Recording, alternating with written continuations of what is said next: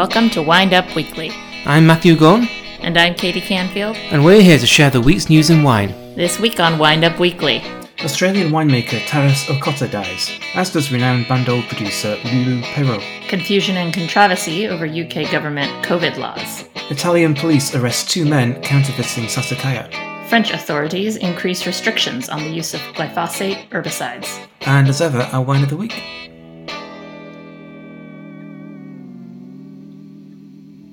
So before we dive into the news, uh, we'll discuss our week in wine as usual. And this week was quite exciting one for the pod. We released our first special report that went out yesterday to all our subscribers.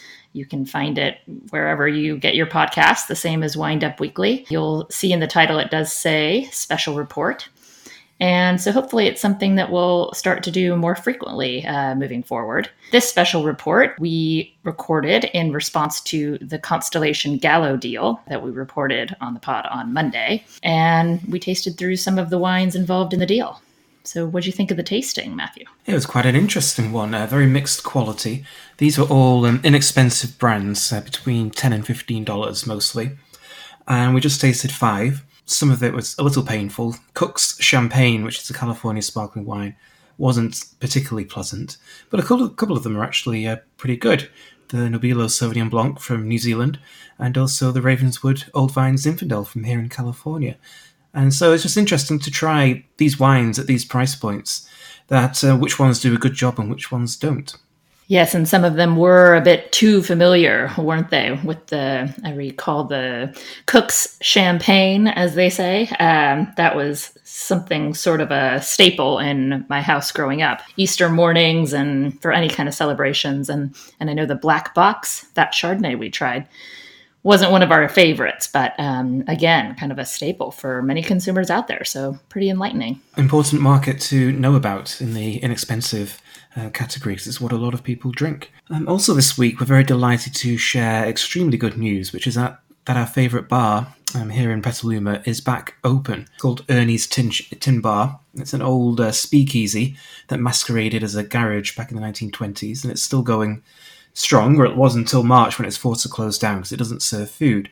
But they've got um, some food trucks coming in uh, to serve food so that they can um, open up again, and they've expanded their patio area. And it's just so pleasant to be back at your favourite bar, talking to uh, the favourite bartenders, and just having great beer. We had a Russian River Blind Pig, and um, some good food as well. So it's a very pleasant experience, and it felt a bit more normal, even though it was a little bit different. Well, this was the second week that they've been open. Uh, so, our second time there. And yeah, I think they have it all very well dialed in. It felt very safe, very clean. I was a little bit disappointed as one of the customers did a little dine and dash, which was appalling considering what the on trade is facing these days. And to think that consumers or customers are still out there thinking they can take advantage like that. So, a little disappointing, but uh, hopefully not something to be repeated. No, and I don't think he'll be welcome back. Now, on with the news.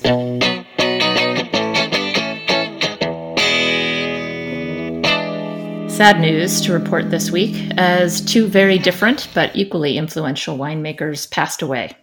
Taras Ochota, of the South Australian producer Ochota Barrels, died after a long illness, aged only 49. Taras had established a reputation for maverick, experimental, forward thinking, high quality wines, and his passing was met with great sadness among the wine community internationally, who appreciated his passion and warmth, as well as the wines themselves. A Ukrainian punk rocker, Taras uh, established the winery in 2008 and was a trailblazer for a new style of Australian wine. Ochota Barrels' U.S. importer, Ronnie Sanders of Vine Street Imports, said Taras was the first winemaker in South Australia in the modern era to pick early and still get tons of incredible flavor. He paved the way for all of the young winemakers in Australia who may have been brought up on the bigger style of wine to say that these wines were fine for our parents, but it's not what we want to do or drink. He was the most important winemaker of a generation. He is survived by his wife Amber and their two children. Legendary producer Lucy Lulu Peyraud of Domaine Tempier in Bandol also passed away this week, aged 102. Her story is an overview of the development of the Bandol appellation over the last 85 years.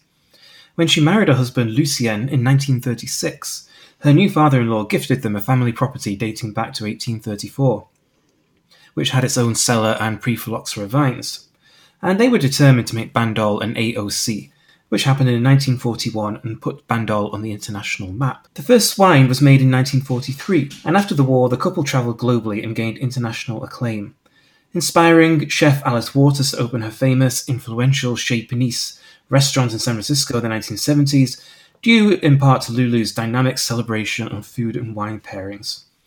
She is survived, deep breath, by seven children, 14 grandchildren, 29 great grandchildren, and one great great grandchild. Yes, Lulu was certainly quite the matriarch with that huge family, who I'm sure offered her lots of support in her final days. And it's quite the milestone to celebrate someone who's lived through the entire history of the Bandol appellation, getting that property before it even was an appellation and then helping curate it and then promote it.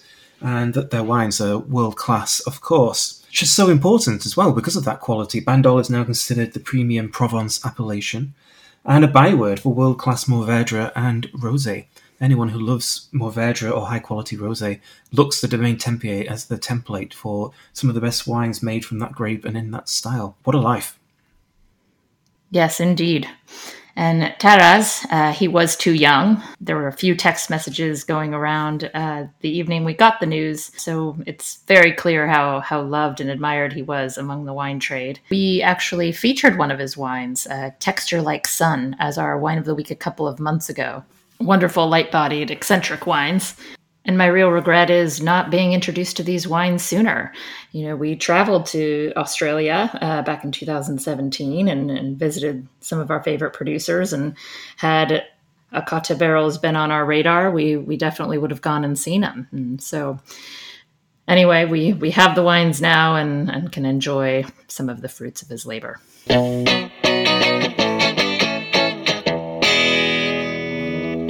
In the UK, there is a standoff between the national government and regional leaders over the imposition of so called Tier 3 restrictions.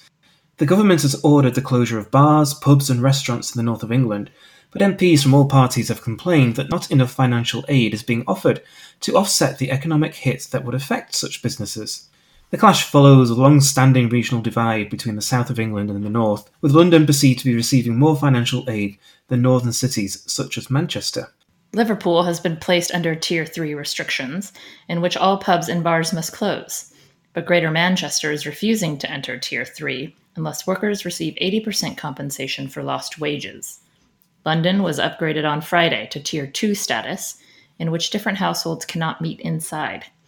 These different tiers have caused a lot of confusion, with potential consumers not sure what they can and cannot do. Tier 2 restrictions don't seem that different from Tier 1, in which pubs and restaurants must close at 10 o'clock, and groups of people from different households can be no larger than six. Such confusion tends to keep people away from pubs and restaurants rather than encouraging them to support local businesses, which is what we need right now. Absolutely. Meanwhile, sales of alcohol continue to rise in the UK, up 28% compared to the same period last year, and 4% up on the previous month, double that of other grocery products. The main beneficiary of these increased sales were convenience stores, and online channels, with the ease of purchase an important factor. This also means that the big brands are gaining the most sales, which convenience stores mostly stock. However, retailers have heavily promoted their own brand labels, which now account for 2% of the market. Some of those figures, Katie, continue to follow the trends that we've been reporting on over the last year. We are seeing those trends continue with uh, many retailers benefiting. But again, these ups and downs and ever changing rules are not helping at all.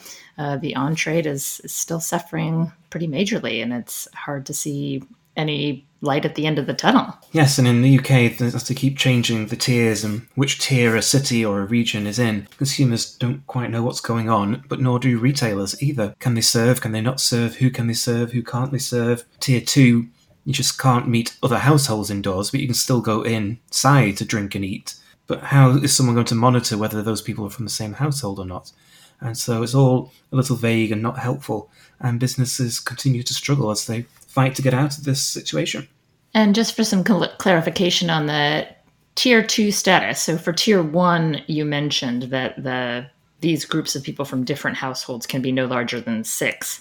So for tier two, when these different households cannot meet inside, that doesn't prevent uh, groups from the same household uh, congregating inside. Is that right? I believe so. I think you've just gone through what everyone in the UK is going through. The look in your face as you're trying to work out what you can't, can and can't do. I can see the confusion, and I think that's echoed across the UK. But as far as I can tell, if you live in a household of 20 people, maybe you can go to the pub and have a drink. But if you um, only live in a household of two people, that's all you can meet. Well, that's my question about the the number of people and the restrictions because because when my family gets together, we're about 30 people. So I'm not sure a restaurant could even bring us all in. That's an important distinction because it's not um, families being allowed to meet; it's households being allowed to meet in indoors. And so again, that's where people get a bit confused to think, what is that the actual definition of household?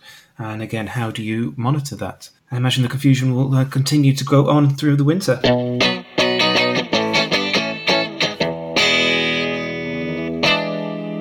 Sassicaia is one of the great wines of Tuscany, and as such is the target of fraudsters. This week, Italian police arrested two men with several others under suspicion for creating 2 million euros worth of fraudulent Sassicaia. After a year long investigation, police intercepted 41 cases labeled Sassicaia from 2015. Last month, police seized 80,000 counterfeit items, and it is estimated the alleged criminals were making 700 fake cases a month, selling them to China, South Korea, and Russia. The actual wine is said to have come from Sicily, the bottles brought in from Turkey, and other packaging materials from Bulgaria. Meanwhile, in New York, a wine distributor has been jailed for two years. Joseph Falcone appeared on reality TV show Shark Tank, pitching a single serve glass called Copa di Vino to contestants on the show. The pitch didn't work, but it piqued the interest of some of the contestants who invested in the product separately from the show. Falcone received over $500,000, which he used for personal benefit rather than the actual product. And that's partly because the producer of Copa di Vino has absolutely nothing to do with the fraud. They weren't receiving any of this money. Falcone was merely a distributor of the product, pocketing the investment. So, Katie, why does wine attract so much fraud? It's a great question, Matthew, and I think some of it has to do with people wanting to be associated with a luxury product without quite knowing what they're actually getting. I mean, we see this in all other industries as well. I actually listened to a podcast, a great one actually, Wine Blast with Susie and Peter. They're two MWs married, and they do some really interesting profiles about wine countries and influential people working in the wine industry. So they did an interview with Hugh Johnson and Hugh was commenting about, you know, that was his one of his biggest regrets about the wine industry and, and the way that it's headed is that wine is now considered a luxury product as a commodity um, when in fact you know it is it's a agricultural product something that is cultivated from the ground up but it's a labor of love for so many people. But yes, once we get into these luxury categories, we start really looking at these wines as nothing more than commodities and something to be put on the shelf and turned around to get more money for later on. Yes, and it's notable that the, Sas- the fraudulent Sassicaia was being sold to China, South Korea, and Russia, three markets where there is an emerging middle class who want to uh, show that they have some money and kind of show off their uh, su- success. And so those markets are also ripe for fraud because education about these wines may not, not, be, not be too great. And so people take advantage of that rather than educating them them about the real thing.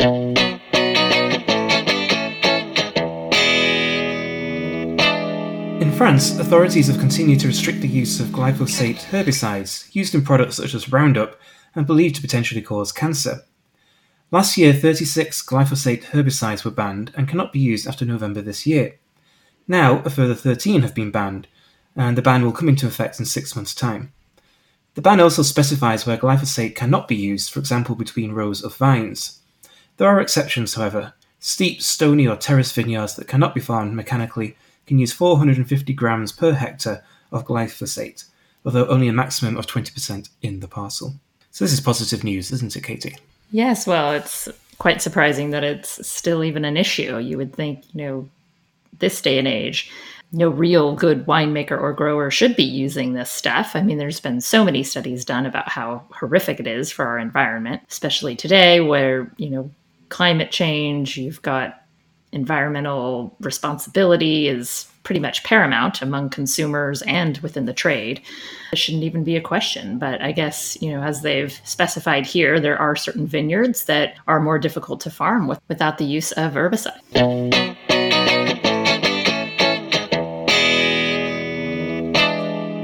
And now for our wine of the week, which is Katie. So this week we're going for a wine that's very distinctive and unusual, and arguably a little imperfect.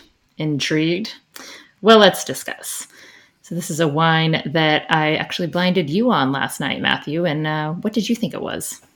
Well, I said it smelt like Nebbiolo because it's really floral and perfumed and pretty and red fruits and spicy. But it's just so light on the palate that I thought it must be kind of Chianti, Chianti Classico, uh, Sangiovese. So that was my conclusion. But my first instincts turned out to be correct. Yes, they were. So the wine we're talking about is G.D. Vajra Clare Nebbiolo 2019.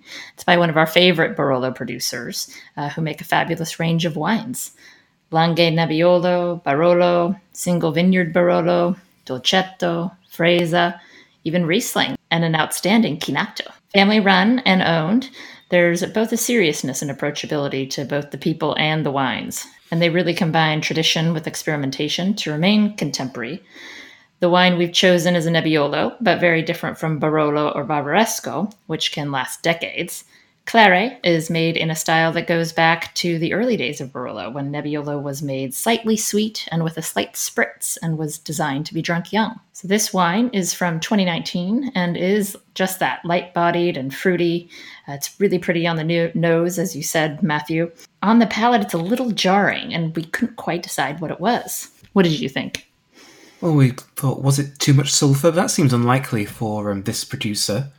Or was it just too much carbon dioxide to get that touch of spritz? Because it had a tangy, almost chemical quality which we weren't expecting from after such an attractive nose. However, we drank it with pasta, and the high acidity and gripping tannic structure went well with the food. So overall, we loved the nose, but weren't quite as convinced by the palate. But a fascinating wine to test our palates against. Well, and I do think as it was open, we you know we let it kind of decant over the course of the evening, and I, I felt that sort of chemical quality uh, dissipate a little bit. And also the 2018 vintage, which we had quite recently, had none of that. So maybe you know this needs a little more time in the bottle for that to to sort of fade away, or you know maybe it's just a, a difference between what happened in the winery between vintages. Yes, it'd be quite a contradiction that a wine designed to be drunk young needs to be aged to make it kind of more balanced. Yes, maybe it just is that vintage variation, not quite as balanced as the, the previous vintage, which we loved. Well, in any case, it was a very interesting wine, and I think it's important to consider all of these things. And, you know, every wine that we talk about doesn't necessarily need to be one that we're in love with, but maybe one that that challenges us as as wine connoisseurs to think about what's going on in the winery. I mean, that's the beauty about wine. There are so many factors going into it, and each year it's different. I agree. Cheers to that. So that's it for this week's wind up. Thank you all for listening. And as always, we do invite you to rate and review us. You can do so on Apple Podcasts or wherever you find the pod. And it really does help us out to know if you guys appreciate the content we're putting out there and to help other people find us. Yes, and please be part of the conversation. We appreciate your comments and your feedback and um, what you think of what's going on in the wine world. See you next week. Right now. So, cheerio.